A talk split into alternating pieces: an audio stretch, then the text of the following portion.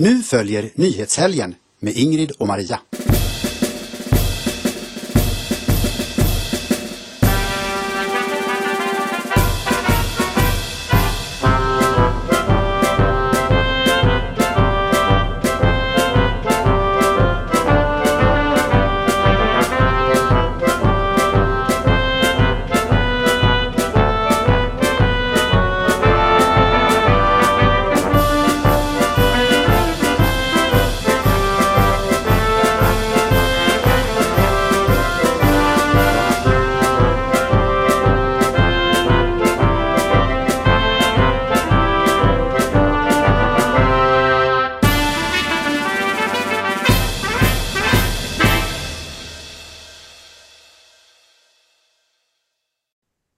Hejsan hejsan allesammans! Varmt och hjärtligt välkomna ska ni vara till ett nytt avsnitt av Nyhetshelgen idag med nummer 218.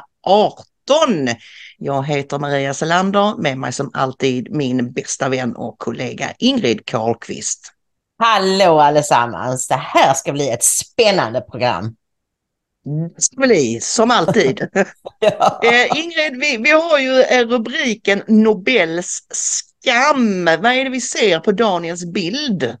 Jo, det är från vänster till höger så är det först och främst Alfred Nobel själv, uppfinnare av krut och dynamit och allehanda ting, som ju var den som skänkte alla pengarna som ligger till grund för det som kanske Sverige är mest känt för i hela världen, nämligen Nobelpriset.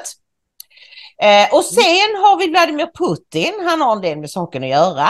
Vi har kungen Karl XVI Gustav och Jimmy Åkesson. Vilken liten bukett med herrar där, tre levande och en död.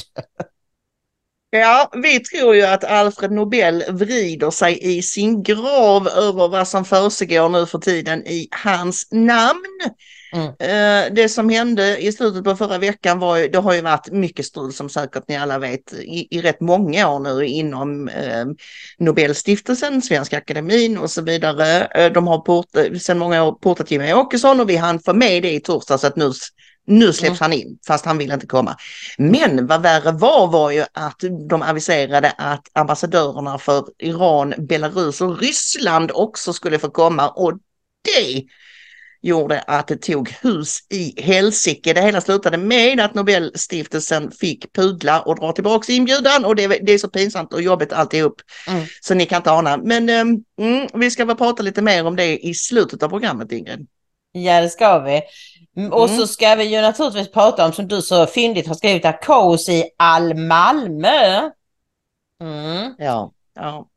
Det är bara en tidsfråga innan. Ja, det, visst, det är bara en tidsfråga innan eh, staden döps om till Malmö eller något liknande arabiskt. Mm. Det har ju då varit upplopp där i går.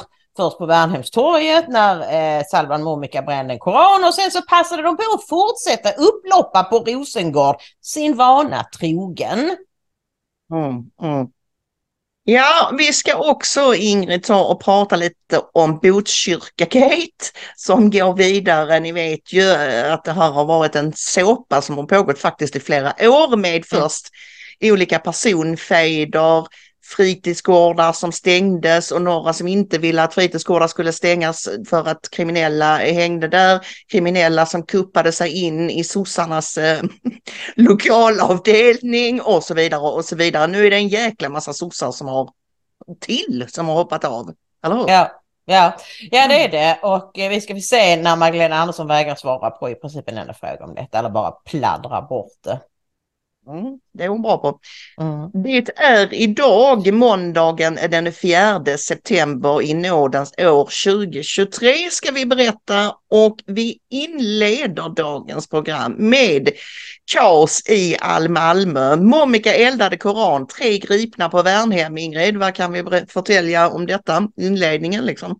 det. Ja, jag ska säga det att det är lite skumt med den där Momika. Alltså vi har ju, vi har ju talat om för er för ganska länge sedan, en månad sedan minst, att eh, det, med största sannolikhet så, här, så är han delaktig i en psyop som drivs från Iran och antagligen initierad av Ryssland som mer än gärna ger Sverige några knäppar på näsan. Inte för att de är upprörda över koranbränningar men de ser ett tillfälle här att sätta Sverige i dålig dager.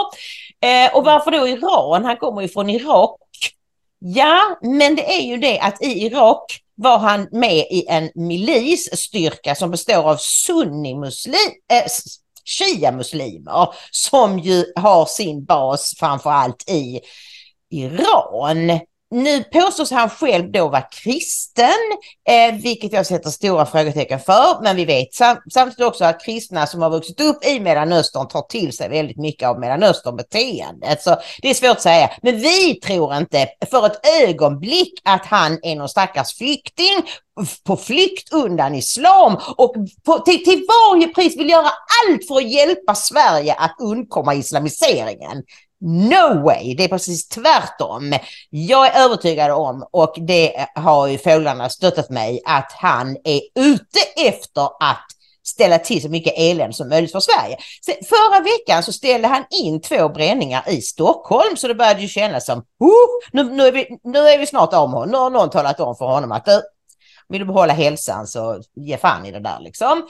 Men då dyker han upp i Malmö av alla städer och det kunde man räkna ut med lilltån att det skulle bli mycket, mycket värre. Därför att i Stockholm så har han stått, visserligen utanför moskén men samtidigt utanför riksdagen och så och där har du inte stora horder av orten människor.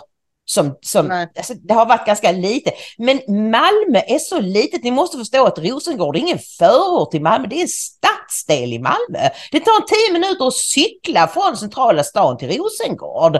Så att det kunde man räkna ut från början. Men han och hans kompis, den andra Salvan, eh, Najem, de åker då till Malmö och ställer sig på Värnhemstorget. Och det är också ett väldigt obehagligt ställe. Jag har stått där på flera SD-möten och det har, alltså ni ska veta att Malmös problem är ju inte bara islamisterna, muslimerna, utan det är ju framför allt kanske vänsterextremisterna. Så hur gick det då till på Värnhemstorget igår? Ja, eh, Monica hade ju tillstånd att hålla en allmän sammankomst på Värnhemstorget eh, mellan 13 och 15 och eh, vi ser i tidningen Sydsvenskan eh, upprörd stämning på Värnhemstorget under koranbränning. Salman Momika, vars koranbränningar tidigare skapat stor uppmärksamhet genomförde på söndagen en demonstration i Malmö. Ett stort polisuppbåd fanns på plats på Värnhemstorget tillsammans med upprörda åhörare.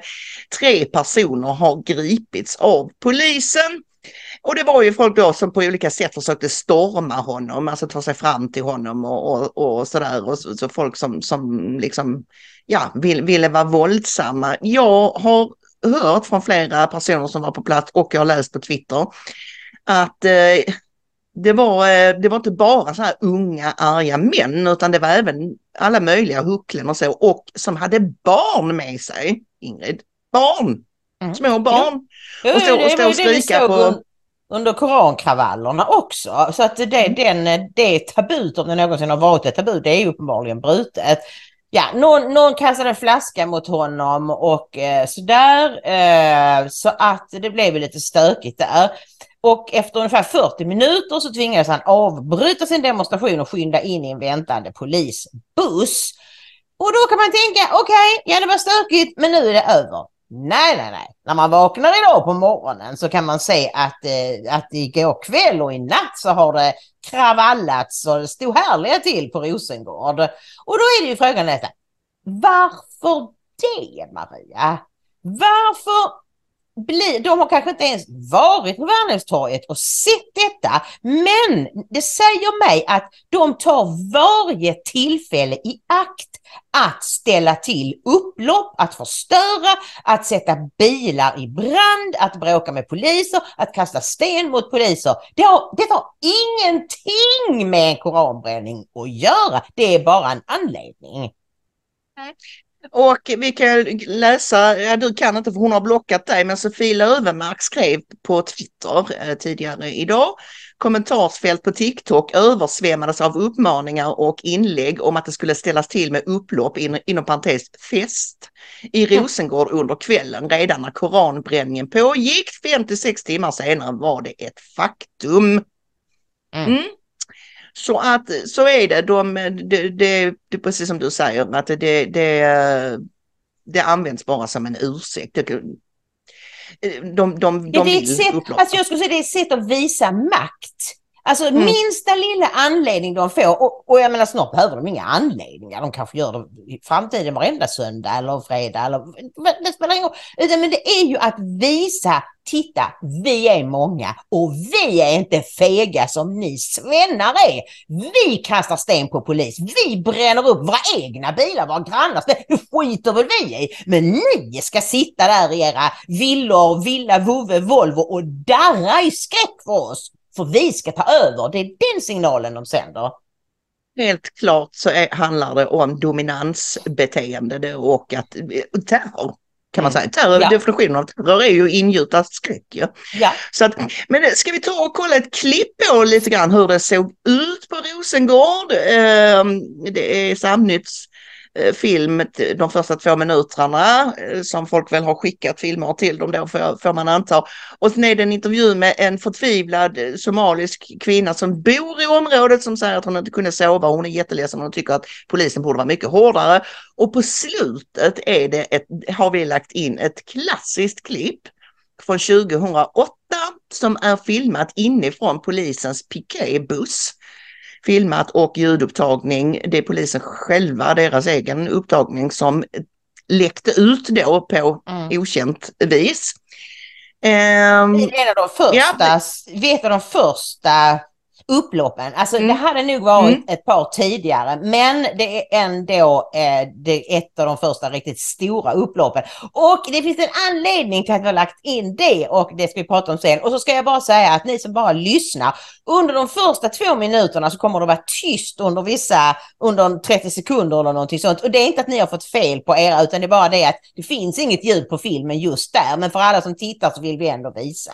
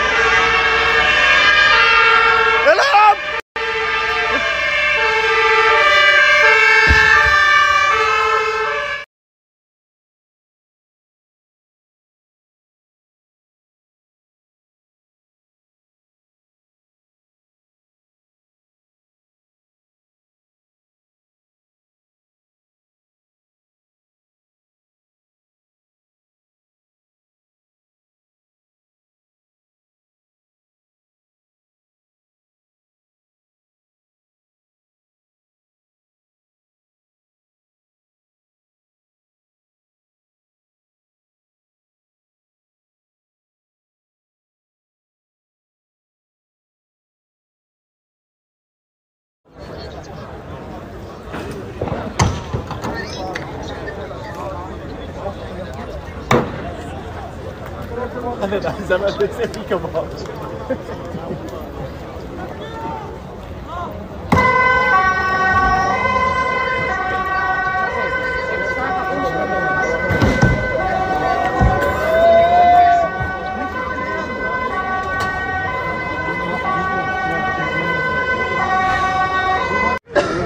好的好的好的好的的 Vad fan hände med Bergsgatan och Girotor? Vi var så oskyldiga.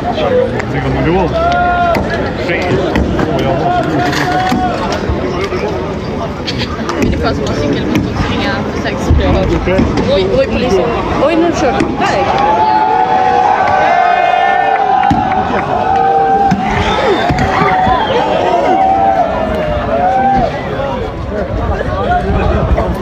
Det blev en orolig natt för Rosengårdsbon Shahin. Hon bor precis intill platsen där söndagens våldsamheter inträffade. I natt jag har ingen sover, jag mycket tänker och jag tänker kanske brand, eh, bensinmarker och hela, den hela Rosengård kanske brand. Jag mycket, jag inte sover. Jag, Det måste ha varit en jättehemsk, otäck natt. ja. Mycket, mycket. tänker. Mycket katastrof här i Sverige. Hur känns det för dig att det kan hända sådana här saker precis där du bor? Det går inte bra. Det är inte bra. Och du som bor här, vad önskar du att, eh, att Malmö kan göra för att det ska bli bättre här där du bor?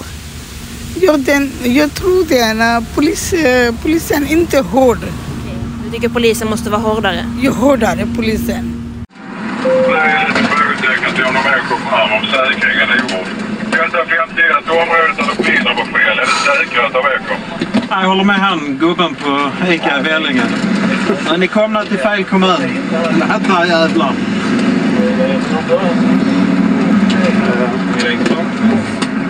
Har du kameran? Jag blir filmad där hela tiden. Lille jävla AP-jäveln.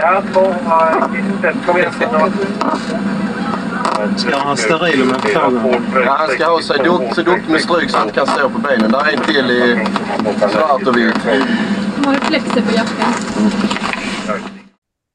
Ja, ska Ja. vi ta det bit för bit så vi inte glömmer bort saker här? För att jag skulle vilja börja med att säga det att när man tittar på filmerna här så ser man ju att poliserna inte, åtminstone av det vi ser, vi har inte sett hela alla timmarna, men av det vi ser som säkert är bland det mest våldsamma så går inte poliserna ur sina polisbussar. Och det är väl en fullständig, alltså fullständigt rimligt med tanke på hur de blev behandlade under korankravallerna. Där det var ett rent under att inte flera poliser dog. De blev svårt skadade och de blev fruktansvärt attackerade. Så vad de gör är ju att de kör framåt med sirenerna på och så, och så springer stenkastarna. Sen stannar de och så tar det en, tre sekunder och så är de tillbaka med nio stenar. Men de lyckas ju inte, jag antar att det riktiga pansarglas eller vad vi ska kalla det på de här bussarna. För jag, jag såg inte några fönsterrutor som gick sönder. Men det är klart det blir skador på de här. Och, och jag menar, så, och så kommer hon tantan, och, so, so, somaliska tantan och säger att ja, polisen ska vara hårdare. Eh, jaha, hur då? Ska de gå ut med risk för eget liv? Hur ska de vara hårdare? De som däremot skulle vara hårdare, Maria, är ju domstolarna. Nu har vi sett gång på gång, tingsrätten dömde först ut hårda straff och utvisningar och skadestånd. Sen kommer hovrätterna och sänker straffen och ingen utvisning och inte så mycket skadestånd. Och nu fick vi en HD-dom som sänker det ännu mer. Svenska Mm, domstolar är ju fullständigt, de har ju gått bärsärk åt fel håll. Mm. Nej, men jag, somalitanten kanske tänker att polisen skulle ha större befogenheter eller kanske till och med få hjälp av militär eller så. I hennes land är det ju ingen tvekan om vad som skulle ha hänt om folk hade betett sig på det sättet. Nej, det de är hade blivit liksom en- skjutna. De hade blivit skjutna. Mm. Mm. Eh, Men eh, ja, det är klart att, att, att vanliga människor som bor i de här områdena är ju super otrygga. Vi är alla otrygga i dagens samhälle, men tänk dig att vara en, en vanlig hygglig person som, som bor i ett sånt här område. Vilken mardröm det måste vara. Mm. Ja. Och- och alla- och sen, samtidigt, och, och jag menar, även om jag tycker synd om henne, Maria, så är det ju ändå hennes folk som beter sig på det här sättet. Jag är Mm, jätteledsen för hennes skull och för alla de andra. Men problemet som vi lider av, det är inte att vi har en mesig polis, att vi inte har militär och att vi inte får skjuta på folk. Det är inte det som är ursprungsproblemet, utan ursprungsproblemet är att det har kommit alldeles för många människor, på tok för många människor, från dessa våldsamma muslimska kulturer. Och hon Mm, mm. Hade säkert varit med om lika hemska saker i Somalia. Jag menar herregud, där har de ju verkligen slaktat folk till höger och, och vänster. Mm. Ja, och, men jag ska också säga, jo du har helt rätt, problemet hade inte existerat om, utan massinvandring, givetvis inte. Men, men, men en, en intressant grej som jag tänker på när jag ser de här bilderna från upploppen i Rosengård, det är att jag tycker mig vara ganska säker på att jag ser sådana här black block personer springa omkring där också, svarta blocket, ni vet AFA. Mm. Eh, autonom vänster. Jag tror de är inblandade också. Det är, det är, det är upploppsaraber också. Mm. Men bland dem så undrar jag om det inte finns en och annan sån eh, extremvänster uppviglare. Vad det som talar för det är bland annat att de, att de höll upp banderoller där det stod liksom eh, utnyttja inte yttrandefriheten eller någonting sånt där. Mm. Skulle de kaosaraberna ha, missbruka inte, Mm. skulle, skulle Mm. de kaosaraberna ha skrivit sådana banderoller?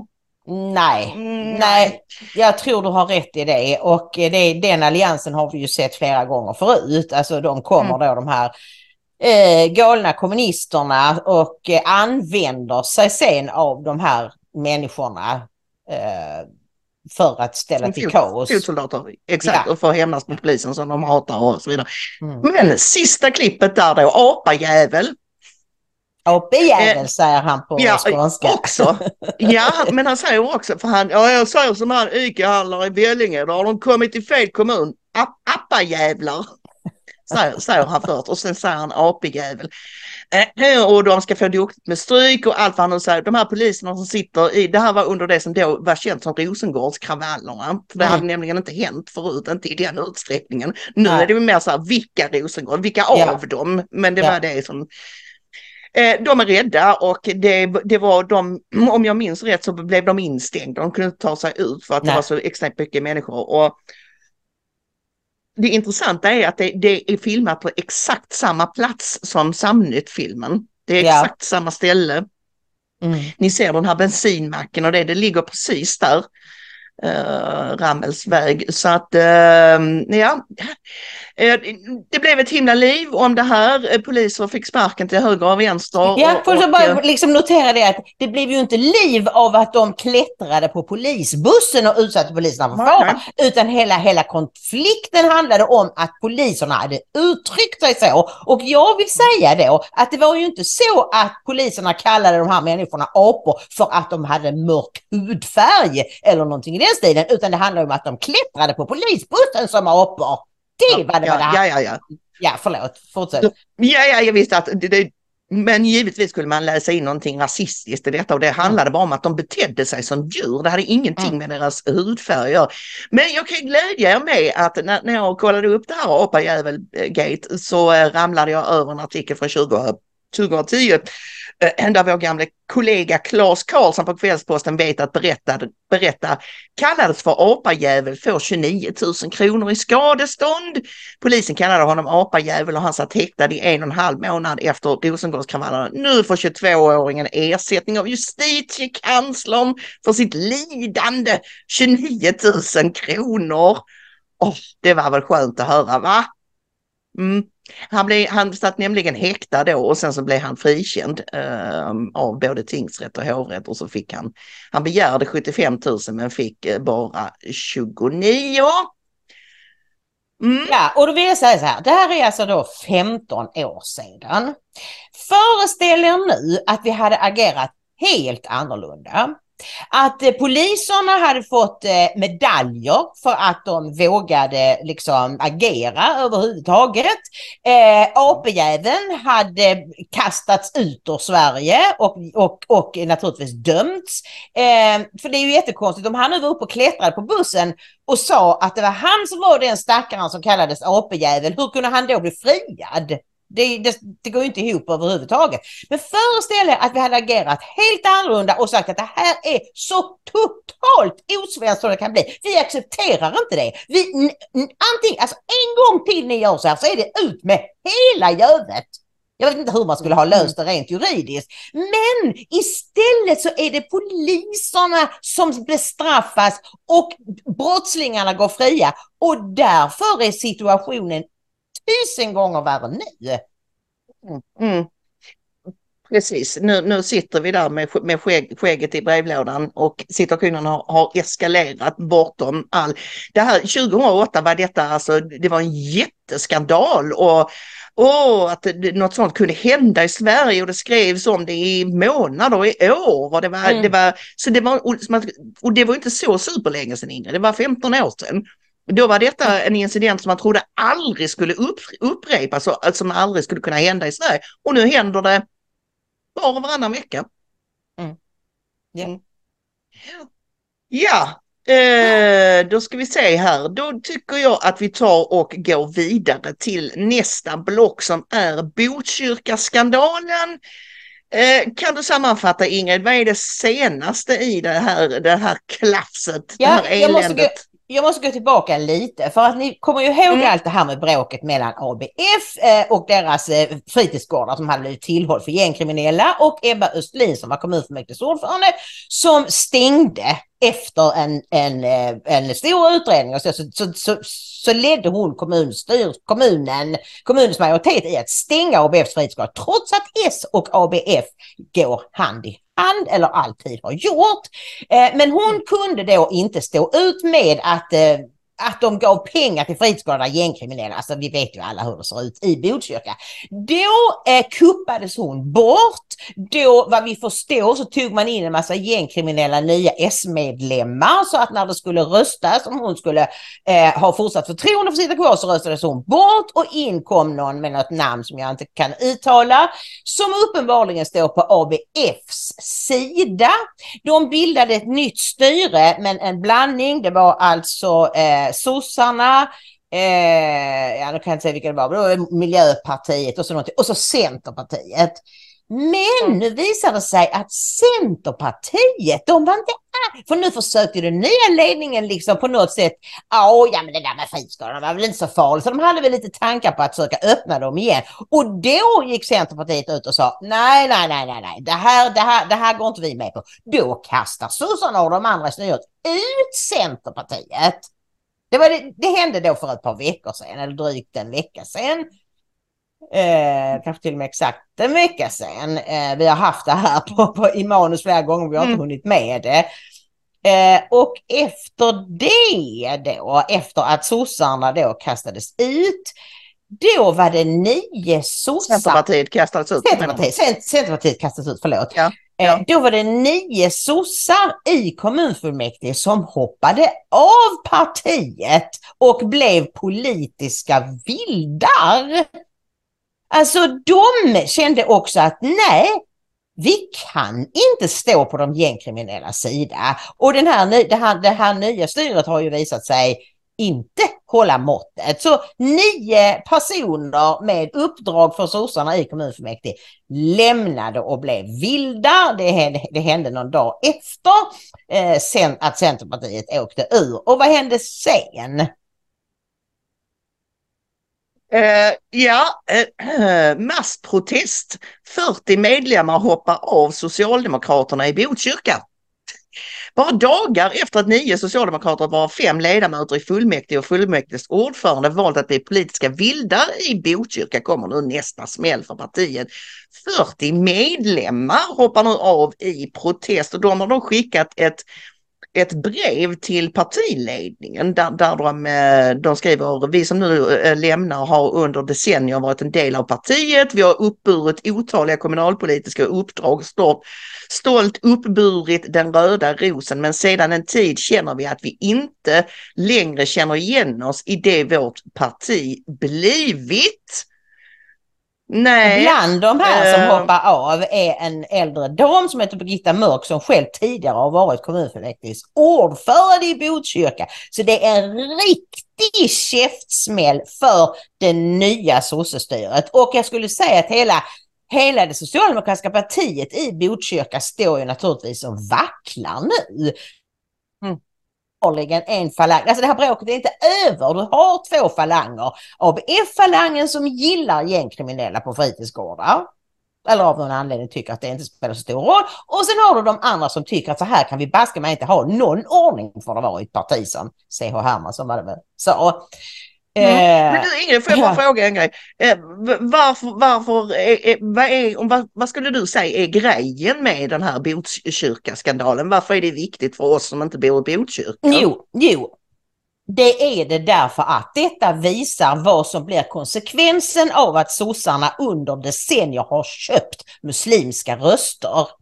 Det är det som blir konsekvensen när du, och du är så, åh ja men vi ska, åh bara ni röstar på oss, ja men åh vill ni bli medlemmar, vill ni bli ordförande, men kom in, kom in, kom in. Och förstår då inte att klankulturen gör, är, är liksom raka motsatsen till den kultur vi har i Sverige där det är eh, hur, vi skiter i vem dina föräldrar är, vilka dina föräldrar är, utan, vad, vad gör du, vad står du för, vad kan du? Utan då får du det att de tar in sina och om deras egna då är gängkriminella, då jobbar man för att de ska få en ny marknad och, och jag menar fritidsgården är jättebra, där hittar du många nya blivande narkomaner. Detta är problemet, så detta har, in, har egentligen inte så mycket med Botkyrka att göra, utan detta visar hur farligt det är, det är en väg som sossarna sedan länge har slagit in på. Att köpa muslimska röster, invandrarröster överlag, men kanske framförallt mm. muslimska. Mm. Ja. Eh, och då frågar sig vän av ordning och ty tydligen även eh, SVT och Camilla Kvartoft, vad har partiledaren att säga om allt det här? Hittills har hon inte inte sagt någonting alls nästan mer än, mer än att nej det får de sköta i uh, distrikt och, och sådär och det, det, det är ingenting jag lägger mig i. Man tycker att en, en skandal av den här kalibern mm. borde rendera åtminstone någon typ av utlåtande utredning kanske till och med eller någonting, åtgärder från partiledaren men nej, not so much. Nej, och eh. hon är ju mästare på detta. Nu ska jag säga att Camilla Kvartoft är ju usel och jag tror inte att hon är en sån usel journalist utan hon har väl order om att inte pressa Magda för mycket. Alltså det är ett spel de samma... spelar. Ja, hon ställer samma fråga om och om igen. Jag har klippt bort sista minuten bara därför att det, det, det, ska liksom framstå som att hon pressar henne, men det gör hon inte egentligen, Nej. för då får man ställa, då, man kan inte bara fortsätta upprepa samma fråga då och få samma svar. Nej. Eh, men vi ska kolla tre minuter i alla fall eh, från eh, Agenda igår det är ju som vanligt med stillbild då eftersom SVT är copyright crazy. Vi ska hinna med att ställa några frågor också om massavhoppen ifrån Socialdemokraterna i Botkyrka. 40 40 medlemmar har lämnat på en vecka och ytterligare nio förtroendevalda socialdemokrater blir politiska vildar i kommunfullmäktige. Och bakgrunden är en konflikt i partiet efter att man stängde fritidsgårdar som ABF drev i Botkyrka efter att gängkriminella vistades i de här lokalerna. Och de förtroendevalda som lämnar partiet de skriver i ett brev att ledande socialdemokrater i Botkyrka motarbetar dem som vill att stänga de här fritidsgårdarna och att de därför inte längre har någon del vill vara en del av den dysfunktionella lokala partiorganisationen som enligt vår uppfattning präglas av vänskapskorruption, skriver de. Eh, har du fortfarande förtroende för den socialdemokratiska ledningen i Botkyrka? Det är ju partimedlemmarna där som har valt, väljer sin ledning i partiet. Det har ju varit en personkonflikt i Botkyrka under eh, väldigt, väldigt lång tid. Eh, och det har varit uppslitande och jag är den första att beklaga att eh, man nu är i det här läget, att, att personer väljer att, att lämna partiet. Mm. Och jag hoppas naturligtvis att det här är en situation som kan lägga sig och är den första att önska naturligtvis att de här medlemmarna vill komma tillbaka. Men frågan då, har du förtroende för ledningen i Botkyrka nu när ett 50-tal medlemmar alltså lämnat partiet på en vecka? Jag ska säga, jag, vi har ju 290 kommuner och som partiledare har, känner ju inte jag och vet inte exakt vad som händer i varenda av de här kommunerna.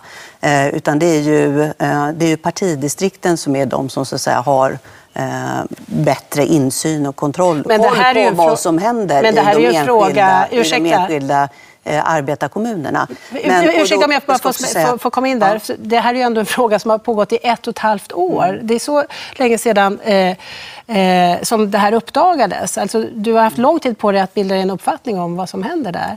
Ja, det är klart att jag vet vad, alltså, jag har en inblick i vad som händer i Botkyrka. Men vad som ligger bakom just det här eh, avhoppet som har kommit nu den här veckan. Eh, det har ju, så att säga, jag har jobbat ganska mycket just med säkerhetsläget under den här veckan. Men det tycker jag är viktigt att säga att det är ju inte det är liksom inte jag som tillsätter eller avsätter eh, ledare i våra kommuner, utan Nej. det är ju de som är medlemmarna i den kommunen. Och här har det ju varit då val eh, i, i Botkyrka med, mm. bland medlemmarna och där man har valt en annan kommunledning än vad man än vad man hade tidigare. Men det är ju allvarliga anklagelser eh, om val. vänskapskorruption i Mm. ett parti. Eh, och du har ju ändå haft möjlighet att, att ta del av vad som har hänt där. Alltså, ligger det någon, någonting i den här kritiken? Jag tror att Åsa Westlund som är eh, ordförande i Stockholms läns partidistrikt är den som bäst svarar på, på just den frågan. Hon är för rolig, Ingrid. Åh, ja, men det, kokar i mig. Dels av hennes liksom inövade, ja men jag, kan jag, kan som partiledare kan ju inte veta vi har 290 kommuner, bla bla bla bla bla. bla. Det är den största skandalen som S-partiet har råkat ut för på år och dagar. Att 50 medlemmar hoppar av partiet på en vecka efter att de, ja men nu, har, nu, nu, men nu är det lugnt där ute och vi ska inte öppna de där fritidsgårdarna igen. Och så blåser det upp igen. Är det någon som tror på att hon inte har blivit informerad om detta? Nej, nej, såklart inte. Och hon, hon säger ju emot sig själv också, för i ena andetag så säger hon att nej, men det är arbetarkommunen och det är partidistriktet som sköter alla sådana saker. Och vi har, två- som du sa, 290 eh, kommuner och jag kan inte lägga mig i allting som händer överallt i alla kommuner. Men sen säger hon ju i nästa andetag att "Nej, men det är klart jag är insatt i allt som har hänt i Botkyrka. Ja. Så vilket är det nu då? Antingen vet hon ingenting om vad som händer eller så vet hon allting men då är det ju det att hon väljer att inte agera. Ja, och Det det, intressanta här är att hon nu då hänvisar till Åsa Westlund som är då Mm. ordförande för hela ja, distriktet eller vad det heter. Och vem är nu hon gift med Maria? Du, det är väl eh, Anders Lindbergs lilla fruga, är det inte det? Jajamän, jajamän. Mm. Om ni då tänker på det så vet ni naturligtvis att det här är någonting som det diskuteras flitigt vid frukostbordet hemma hos familjen Lindberg Westlund. Eh, men, och så då kan ni tänka så hur, hur ser det ut när Anders Lindberg, vad är det han skriver? Är han kritisk någon gång mot sossarna? Nej, nej, nej. Det, det, är ju, det är ju ganska, det är ju tur att han är, han är bara chefredaktör för, för, den politiska delen. Liksom. För att Oisin Cantwell är ju den som har varit, som var först med att avslöja Botkyrkaskandalen och som har hållit i den. Han har ju alla alla, alla källorna där utifrån naturligtvis. Så att det, vi får väl ändå vara glada att han får lov att publicera de artiklarna. Att inte Lindberg bestämmer Mm. över det också. Lindberg Men har, han, han, han har fullt upp på heltid, jag ska bara säga det numera, och veva om att SD eh, försätter Sverige i, fara och är nazister och allt vad det nu är, att, att Koran och det här liksom. Han skriver om det eh, tio gånger om dagen kanske, hur, hur Ja. SD äventyrar Sveriges säkerhet. Det är Ja, det enda han maler om hela tiden. precis, det var precis det jag skulle säga, att det som Magda egentligen hade kommit till agenda för, det här var bara någonting de slängde in på slutet, det var ju att prata om säkerhetsläget och varför kan, kan verkligen inte sossarna komma överens med regeringen här? Är det inte, eh, kan inte ni hänga med på det här med ordningslagen? Och då upprepar Magda två eller tre gånger att det här är ju mycket enkelt att lösa. De här koranbränningarna och allt det säkerhetsläget. Det enda som behövs är att Jimmy Åkesson går ut och säger till sina medlemmar och sympatisörer att sluta bränna koraner. Och hon får inget mothugg av Camilla Kvartoft. Det enda hon säger att ja, medlemmar, ja, ja, en av dem var, var ju det. Men jag menar, hon pratar framförallt om två personer och det är ju naturligtvis Rasmus Paludan och Anders Salvan Momika. Och Momika vet vi då hade, hade liksom blivit medlem i SD, vilket naturligtvis är ett fullständigt rimligt led i hans psyop. Alltså för att Mm. han ska Mm. liksom beskylla, man ska skylla på SD, det är deras fel. Jag tänka att sossarna är med i hela den här psyopen. Men ja, eh, och för jag menar det är ju helt bisarrt, ändå hon säger då, jag medlem, nej, sympatisörer. Det enda som behövs det är att Jimmy Åkesson säger till sina sympatisörer att sluta bränna koranen. Och jag bara ja. så nej, nej, nej, nej, nej, nej, nej, så dum är inte Magdalena Andersson att hon tror att detta är sant. Hon säger det för hon tror att svenska folket är sådana idioter att alla ska säga, ja det är klart det är Jimmys fel alltihop. Det är inte Magdas fel och det är inte sossarnas fel som har fyllt landet med de här fullständigt vanvettiga människorna som hatar yttrandefrihet och vill slå ihjäl oss. Som står upp nej. för yttrandefrihet. Och Nej, nej, nej. Eh, Alltså, och, och vad, vad, vad som är ännu mer löjeväckande med det påståendet det är ju att den andra personen hon syftar på är Rasmus Paludan och det vet ju både du och jag som känner Rasmus mycket väl att han har inga som helst kopplingar till SD, han har ett eget parti.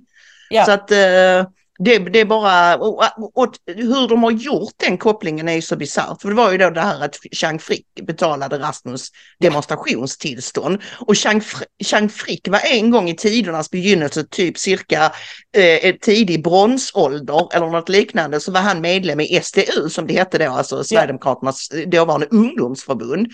Mm. Detta var ju säkert, det var ju säkert Ja, det var minst tio år sedan han hoppade av, Ja. om inte mer. Alltså. Nej, jag tror det är ganska exakt tio år sedan. För det var, jag kommer ihåg att jag bloggade om det, Gud bevara oss för antirasisterna. Och det Mm. var ju i Mm. början av 10-talet där, 20, ja, ja kanske 2011, 12 någonting sånt. Så att ja, Ja. drygt tio Ja. år sedan. Och då, därför då var han ju eh, Skånes SDU-ordförande och höll tal där mm. på torget. Mm. de Men det har ju ingenting, som, alltså förstår du, var så extremt länge sedan. Chang är, är journalist och har ing- och opinionsbildare och har ingenting med SD att göra sedan tid ur minne. Ändå så lyckas de trycka in den kopplingen. Det är så löjligt som man blir helt matt. Men du, nu är det hög tid att vi eh, syr ihop eh, den här Botkyrka-säcken och går vidare då till Nobels skam som ju även detta blocket har ju en hel del med SD att göra och jag tänkte berätta för er vad Jimmy Åkesson skrev på Facebook angående det här att han plötsligt bjöds in med armbågen. För först så skrev han bara att jag är upptagen den dagen. Det var hans Mm. första spontana kommentar. Men sen, sen gjorde han Sen gjorde han eh, ett längre Facebook-inlägg och där skriver han då bland annat att det är inte mig som Nobelstiftelsen ska be om ursäkt och eh, eh idag kom till, till min kännedom att Nobelstiftelsen har ändrat sin praxis, avser att bjuda in mig till årets Nobelfest. Man meddelade också att man avser att bjuda in representanter för bland annat Ryssland, Belarus och Iran. Min spontana reaktion på detta gör sig inte särskilt väl i text så jag avstår därför för att försöka eh, eh återge denna. Ja, eh, och det, det, han- Jimmys resonemang går väl liksom ut på att eh, för, för det första det här då att han själv var utesluten. Mm. Men det är att spotta på en femtedel av Sveriges väljare. Det är för jag menar, han personligen could- care less antagligen om Nej. han får gå på Nobelfesten eller ej, utan det handlar om ett, ett förakt mot dem. Och sen är det ju också då att, att just det här att man flippfloppar angående de här ambassadörerna. Förra året var det väldigt viktigt att de inte fick komma Mm. och nu är det plötsligt, nu har man plötsligt ändrat sig utan att någonting i, i, i verkligheten har ändrats. Varför det? Det är, det är väldigt inkonsekvent.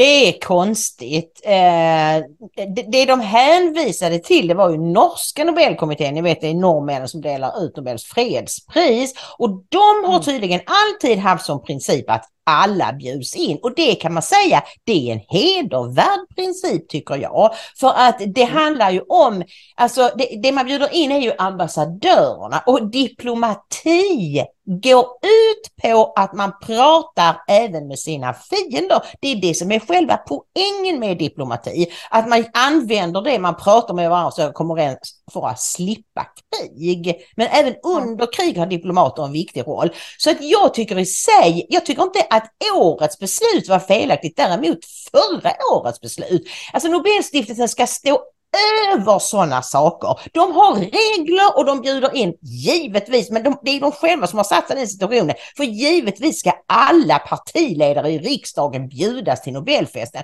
Jag tror som du att, att Åkesson kanske inte är jätteledsen för det, men samtidigt är det så, det är sån mobbning Maria, att, att eh, alla andra partiledare blir givetvis inblandade. Är, är du partiledare till partiet i riksdagen? Självklart ska du. Varför då? Jo, därför att detta är det evenemang som sätter Sverige på kartan i världen. Det finns inga finare pris. Så är det liksom. Alla vetenskapsmän vill ha Nobelpriset. Alla författare vill ha Nobelpriset. Eh, s- Så är det liksom. Och, och det är dessutom otroligt pampigt. Och nu kommer till min nästa poäng, nämligen att kungen la sig i det här. Det hade väl varit en sak om medierna hade gapat och skrikit om Ryssland och Belarus och vad det nu var för någonting. Men när kungen gick ut och sa, jag vet inte riktigt hur jag kommer att göra med detta då fanns det ju ingen återvändo Maria, därför att kungen Nej. är Nobelfesten. Det går liksom mm. inte att hålla Nobel. För, och varför är det så? Varför är han så viktig? Jo, därför att det är inte så många länder i världen, det finns inga länder i världen som har ett sånt eh, otroligt prestigefullt pris. Och det finns få länder i världen som har en kung. Den kungliga glansen lyfter Nobelfesten till höjder som ingen annan kommer upp i bara när det är liksom kungabröllop och prinsessbröllop och så. Men vi gör detta en gång om året. Det är liksom, ingen slår det.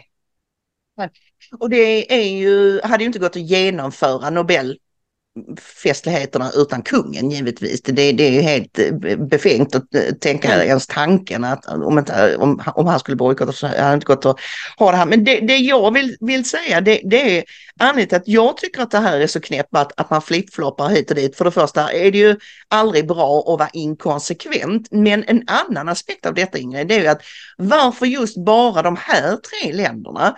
Mm. Hur många länder finns det runt om i världen som, som bekrigar både den egna befolkningen och andra länder. Alltså mm. var, Nordkorea, var, alltså det finns ja. Saudiarabien, dikta, hemska diktaturer, massa afrikanska länder med genomkorrupta regimer. Mm. Varför får de komma? Nej, det, detta handlar ju, skulle jag säga, uteslutande om Ukraina. Alltså Ryssland och Belarus. Sen vet jag inte hur... Och är det viktigare varför är Ukraina viktigare än andra stackars utsatta länder i världen, Ingrid? Därför att det pågår en stor psyop, en, den största vi har sett, eh, ja i paritet i alla fall med covid psyopen som går ut på att eh, Ukraina är den finaste demokratin som någonsin har funnits i världen och Ryssland är den mest hemska invasionsmakt. Bara det att man ständigt säger en fullskalig invasion, trots att de i, i nästa andetag kan säga att ah, det går så dåligt för de ryska, men de, de har ju inte folk tillräckligt och så, men ändå är det en fullskalig invasion. Det är liksom, mm. Därför att det har gjort, det är, och de sitter nu och trots att de vet att det går åt skogen för Ukraina, åtminstone nu vet de det, nu när den här motoffensiven har fullständigt, eh, det har inte hänt, no, alltså det, det är bara de bara slaktas där. Nu är det viktigare än någonsin att pumpa ut det budskapet att Ryssland är den stora satan.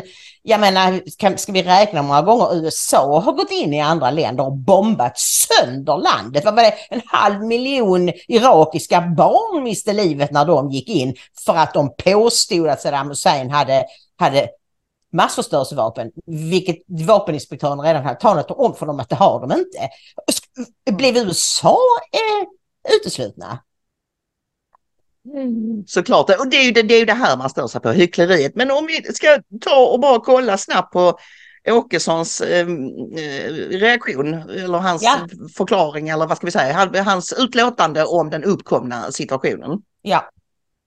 Nej, men jag är inte så intresserad av att gå på en fest där jag vet att jag egentligen inte är välkommen. Eh, det är mycket roligare att gå på fest om man vet att man är välkommen, om man är bland vänner och det är vänner som bjuder in. Men, men så är det ju inte här alldeles uppenbart och då, då är jag upptagen. De har haft en ganska orimlig praxis under, under alla de här åren som vi har suttit med i riksdagen där då jag som enda partiledare inte har bjudits in.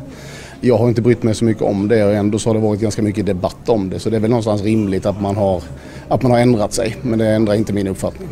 Ska man förstå det som att du kommer vara upptagen även kommande år? Det är mycket sannolikt, ja. Han kommer alltid vara upptagen när det är Nobelfest, säger han nu. Ja, eh, det kan vi, det kan vi ju inte veta, men, men jag tycker ändå det är bra att han markerar att han inte ja. bara åh, ja jippi nu, åh, nu vill de, nu vill de släppa in mig, mm. utan, utan att han är så här, nej, jag, jag, jag vill inte, jag vill inte vara mer helt enkelt. Nej, Nej men jag menar eh, efter nästa val när han är statsminister. Eller åtminstone minister av något slag, vilket jag Ja, tror och ja. önskar, så kommer han. Och där, därför att naturligtvis är det, som, som jag sa innan, det här är det största som händer. Det är det som sätter Sverige på kartan. Alla andra länder avundas oss. Den glans, den pompa och ståt med kungen och allt det här. Det, och eh, drottningen och kronprinsessan och tiarorna och klänningarna. Ja, alla, alla är intresserade av detta på ett eller annat sätt. Mm, mm, absolut. Eh, men eh, vi eh, tänkte att vi skulle bibringa er en liten analys av den uppkomna situationen som faktiskt inte alls är så dum fastän det är Stadsradion. Det är deras vetenskapsjournalist Ulrika Björksten som liksom gör en, en analys kring varför, varför Nobelstiftelsen eh, tvingades backa och hon som alla andra är ju helt häpen över att fattade de inte att reaktionen skulle bli så här. Mm. Alltså då, då är de ju helt borta i huvudet. Det, det kunde en galning räknat ut men okej, okay, alldeles bortsett från det. Men, men hon är också intressant nog Ingrid inne på samma spår som du att just det här med det här är inte så enkelt som vissa vill ha det till. Därför att dels är det det här med diplomati och så vidare, men också inom vetenskapssfären så finns det en tradition av att man inte blandar in politik. Den vetenskapen ska stå fri från allting sånt och eh, hon nämner ju det att vi har ju ryska forskare och så vidare i Sverige som är- fortfarande är verksamma vid svenska universitet och så här, så man har ju liksom valt att inte, inte bestraffa individer då. Ehm, och, Ja, just och även- där. Men man men, I- se just på det, och- och- idrottsmän och kvinnor, de straffas ju. Så att det, det finns ju ingen, men jag håller med dig om att det är extra viktigt, även om jag tycker det är bisarrt att idrottsmän och kvinnor eh, straffas. Det är extra viktigt inom forskningen och, och därför att det kan få helt förödande konsekvenser om vi ska börja bete oss. Och det har hon ju ändå fattat någonting av. Mm. Vi lyssnar lite. Men är det förvånande att Nobelstiftelsen inte var beredda på den här kritiken? Eh, ja, det är ju många som tycker det. Alltså, man, där jämförde, ju Nobelstiftelsen jämförde ju med den norska hållningen där man i fredsprissammanhang även förra året då när priset gick till dissidenter i, i, i Ryssland och Belarus och, och till eh, ukrainska människorättskämpar. Där bjöd man ju in eh, eh, ambassadörerna. Men det är ju ett annat läge när det är ett pris som så tydligt markerar var man står än att bjuda in till en sån här festlig prisutdelning på ett mer allmänt sätt. Så att, eh, ja, det, Mm. det är nog förvånande. Att Men är det förvånande också att de, att de eh, ändrar sig? Eh, nej, som sagt var, jag tror inte att, att de hade något val. Jag tror att de inse, insåg att det här kunde spinna helt ur deras händer. Den, den svenska kritiken var ju ganska massiv. Har det kommit någon internationell kritik också? Alltså beslutet att bjuda in de tre ambassadörerna, det rapporterades på fredagen i internationell media. Eh, men där hänvisar man egentligen mest till diskussionen och kritiken i Sverige och också den kritik som hade kommit från Eh, Ukraina. Och sen så på lördagen så var det också då uppmärksammat att man hade backat. Men då rapporterade man ju också att den norska Nobelkommittén håller fast vid sitt beslut att fortsätta den här praxisen att bjuda in alla ambassadörer, precis som man gjorde förra året. Så det blir ju intressant att se om det blir en diskussion framöver om den norska hållningen nu också. Mm. Vetenskaps, eh, den vetenskapliga världen, hur har de reagerat? Ja, alltså där, jag har inte sett särskilt mycket där heller internationellt. Jag tror helt enkelt inte riktigt man hann reagera innan man backade på beslutet. Men forskarsamhället har ju ända sedan den fullskaliga invasionen av Ukraina brottats lite med vad man ska ha för hållning gentemot Ryssland. Alltså man har ju bojkottat ryska institutioner brett, men det har varit en diskussion hur man ska förhålla sig till samarbete med enskilda Eh, ryska forskare som då man bland annat vid svenska universitet fortfarande tillåter. Och man kan säga att det här har varit svår, kanske svårare för vetenskapssamfundet än för många andra, därför det har funnits en tradition även under det kalla kriget mellan Sovjet och väst, att man vid sidan om det här med kapprustning och rymdkapplöpning och så, också har sett vetenskapen som en väg till, väg till fred och samarbete. Så på det sättet så samarbetar man med Ryssland, till exempel vid CERN eh, under det kalla kriget, vid CERN, den europeiska kärnforskningsanläggningen i Genève, och fortfarande nu så finns det ju både kosmonauter, ryska kosmonauter kosmonauter och västliga astronauter uppe på den internationella rymdstationen. Så där fortsätter ju ett samarbete. Men man kan väl säga det att det är en väldig skillnad på det här med att samarbeta eh, rent vetenskapligt och framförallt då med individer än att bjuda in till en sån här pampig ceremoni. Så att reaktionerna in, även inom vetenskapssamhället har ju varit stora kring det här. Så det är fortfarande möjligt att man skulle kunna ge priset till någon från någon av de här tre länderna? Ja, Nobelprisen går ju till den individuella forskaren. Så det tror jag inte att man skulle se som, som ett problem. Sen så är det naturligtvis så att beroende på vad den personen i så fall har för politisk hållning så lär vi ju se en, en stor diskussion ifall det skulle gå till en rysk forskare. Mm. Eh, hur tror du att det här eh, påverkar synen på priset? Ja, alltså Nobelsystemet har ju de senaste åren drabbats av en rad kriser då med de här sexuella övergreppen kopplade till, till Svenska Akademin och Macarini-skandalen med inopererade luftstrupar utan vetenskapliga belägg. Det skedde ju då vid Karolinska sjukhuset och Karolinska institutet och det, det är ju Karolinska institutets Nobelförsamling som delar ut medicinpriset. Och det där blev det väldigt mycket diskussion om i Sverige hur det skulle påverka prisets anseende. Det verkar inte ha gett så stora ringar på vattnet internationellt.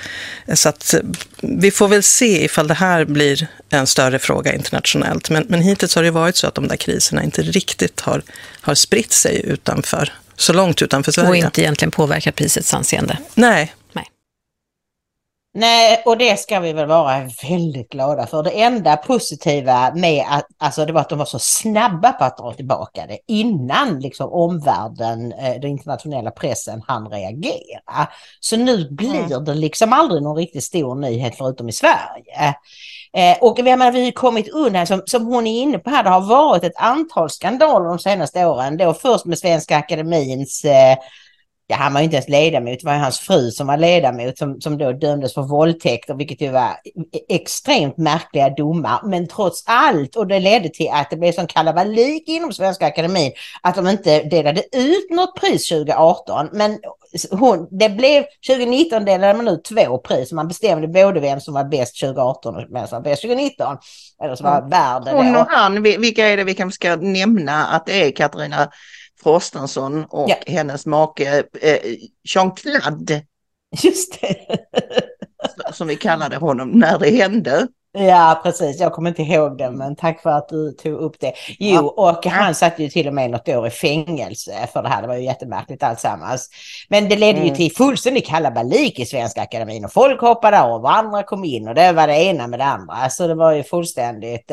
Och sen som hon också nämner den här Macchiarini-skandalen, han som är ju nu dömd för att eh, ha försatt människoliv i fara och även dödade människor genom att operera in eh, konstgjorda luftstrupar. Hela den grejen är så konstig. Alla vet väl att du inte kan sätta in liksom vad för slags material som helst i en kropp.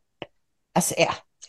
Ja, det är så jättekonstigt alltsammans. Men, och då kan man säga, ja men han har ju ingenting med det att göra. Nej, men han jobbade för Karolinska institutet som är de som, som delar ut, eller som bestämmer vem som ska få ett av de här, eh, ja, Precis, det, det, det, det gör ju att deras omdöme, mm. ja medicinpriser, ja. deras omdöme, Karolinska institutets omdöme kan ju verkligen ifrågasättas efter en sån skandal ju. Men äh, ja, nej jag, jag, vet inte. Det, om, om det här någon. bara kommer att dö av sig själv nu eller, eller äh, om, om det vi kan ju läsa bland annat TT har skickat ut eh, en, eh, en text, Nobels eh, kovändning kan öka negativ Sverigebild. Nobelstiftelsen backade och valde att stoppa Rysslands ambassadör men agerandet kan ha bidragit till att nagga en redan sargad Sverigebild ytterligare i kanten. Det sås tvivel om vad vi står för som nation, säger en varumärkesexpert, Ingrid.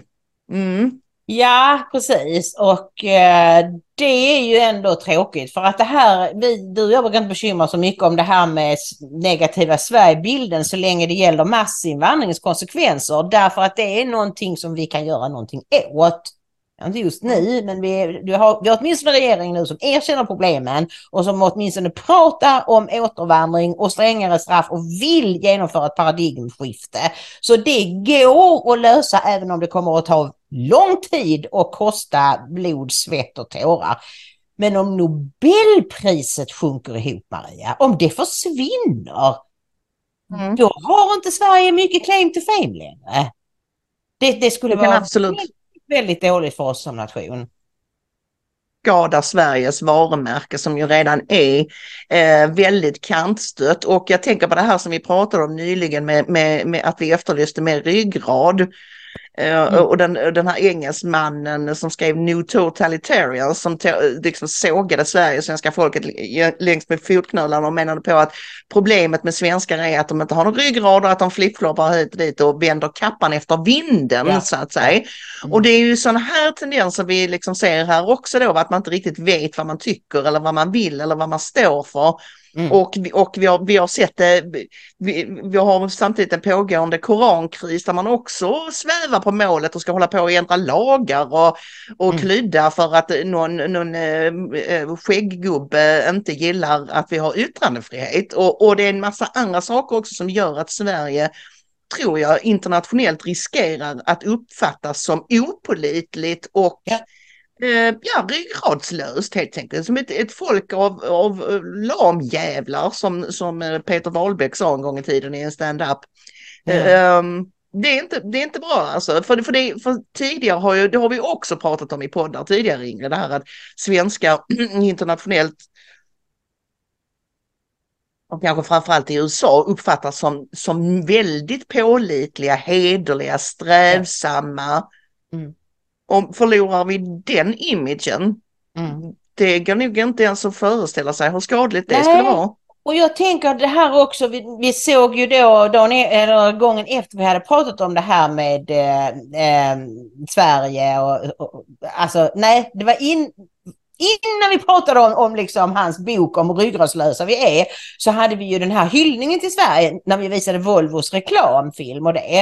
Eh, och, eh, och det var ju just det här strävsamheten och just det här Made in Sweden. Det betyder, det betyder någonting. Det har betytt någonting länge att det, är, det kan man lita på, det är kvalitet och det är en av sakerna som Nobel utstrålar. För Alfred Nobel, jag vill bara säga det som en liten knorr här på slutet på tal om det här Ryssland. Att det visste ni kanske inte, men Alfred Nobel bodde under sin eh, barn och ungdom i Ryssland.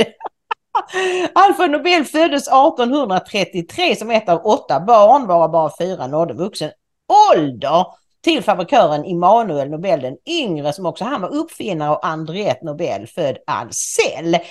År 1842, alltså när han var eh, sju då eller någonting, nej lite mer, nio, då flyttade familjen till Sankt Petersburg eh, sedan faderns mekanikverkstad gått i konkurs i Sverige. Familjen var mycket fattig och hustrun fick arbeta som butiksbiträde i en mjölk och grönsaksbutik medan Alfred själv hjälpte till att sälja tändstickor på gatan. Han utbildade sig till kemist, blev flerspråkig och sen flyttade familjen hem till Sverige Eh, eh, eh, och eh, 1859 och där började han då studera sprängämnen, i synnerhet nitroglycerin och sen kom alla hans uppfinningar och patent.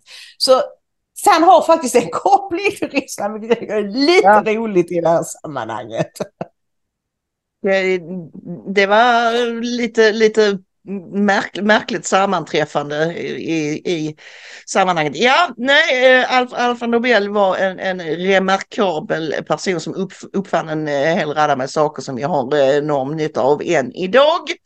Mm. Och alla som tror då att ja men det, det var bara det sprängmedel som har gjort att en massa människor har dött. Nu ska ni komma ihåg att alla de här sakerna har även civila användningsområden som by, byggnation och liknande. Man kan inte bygga, eller kan kan man väl, men det är väldigt svårt att bygga avancerade tunnlar till exempel utan, utan att... Eh, mm, och spränga. Nej men alltså jag tror att hans födelse där han började så handlade det just om civila sprängningar. Och det finns de som säger att ja, oh, han, det ledde till så mycket död och elände, det var därför han donerade alla sina pengar. Ja, jag vet inte riktigt vad som rörde sig i hans huvud, men det han har ju verkligen, tack vare Alfred Nobel så har Sverige det mest prestigefyllda, mest berömda och mest glamorösa priset i världen. Låt oss hoppas att det förblir på det viset Ingrid. Nu är det faktiskt hög tid att knyta ihop vår måndagssäck. Om man gillar det man ser och hör, vad gör man lämpligen då? Jo, då kan man om man går in på ingridomaria.se så hittar man swishnummer, bankgironummer, donorboxen och medialinknappen om man känner att man har några hundralappar eller 10 20 över att skicka till oss blir vi jätteglada. För vi kan, vi lever mycket på er kärlek men vi kan inte enbart leva på den. Eh, och ni som inte har råd att skicka någon, några pekuniära medel till oss, ni kan eh, trycka tummen upp på våra kanaler Youtube, Swebtube och Rumble, eh, prenumerera på kanalerna, skriva kommentarer och givetvis sprida programmet till alla ni känner. Dela det ut, ut på era sociala medier eller berätta för era kompisar om att ni alltid följer Ingrid och Maria. Gör så kära vänner så eh, hoppas vi att vi ses och hörs igen på torsdag med nyhetsveckan. Fram till dess önskar vi er en trevlig vecka och vi lämnar er som vanligt med orden Gud välsigne er. Gud välsigne er.